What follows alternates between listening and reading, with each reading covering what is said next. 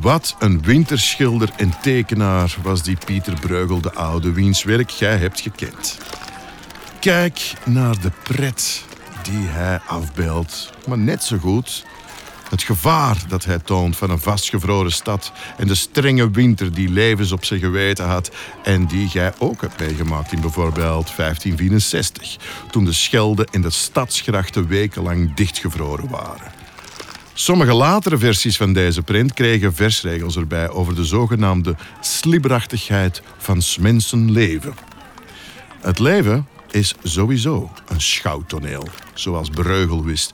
Hij leert ons kijken. En vaak kunt je bijna zelfs horen wat er gebeurt in zijn werk. Kijk bijvoorbeeld hoe helemaal rechts een oude vrouw aan de kant luidkeels brult en wijst naar iemand die onderuit is gegaan op het ijs. Of wijst ze naar een jonge vrouw die achter de net gevallen mens wordt bepoteld door een die meent van haar mogelijke onschuld misbruik te mogen maken. Laat ons het overigens hebben over misbruik en onschuld, want onschuldig waren Breugelsprinten zelden.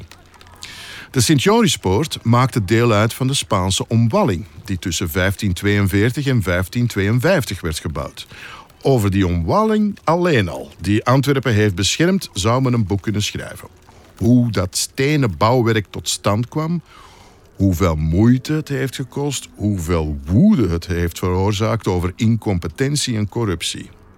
De bom daarover barstte pas een jaar later, in 1553. Tijdens dat jaar werden er 200 getuigen opgeroepen, waarbij de toen al overleden burgemeester Michiel van der Heijden, die intendant van de werken was geweest, langs de ene kant omschreven werd als een capabele bestuurder en door anderen dan weer als immoreel werd beschouwd.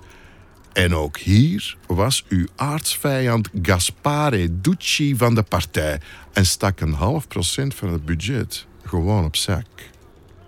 We mogen aannemen dat dit niemand in de stad onberoerd liet, ook al was die stadsomwalling alsnog afgewerkt door de al even inhalige projectontwikkelaar Gilbert van Schoonbeke.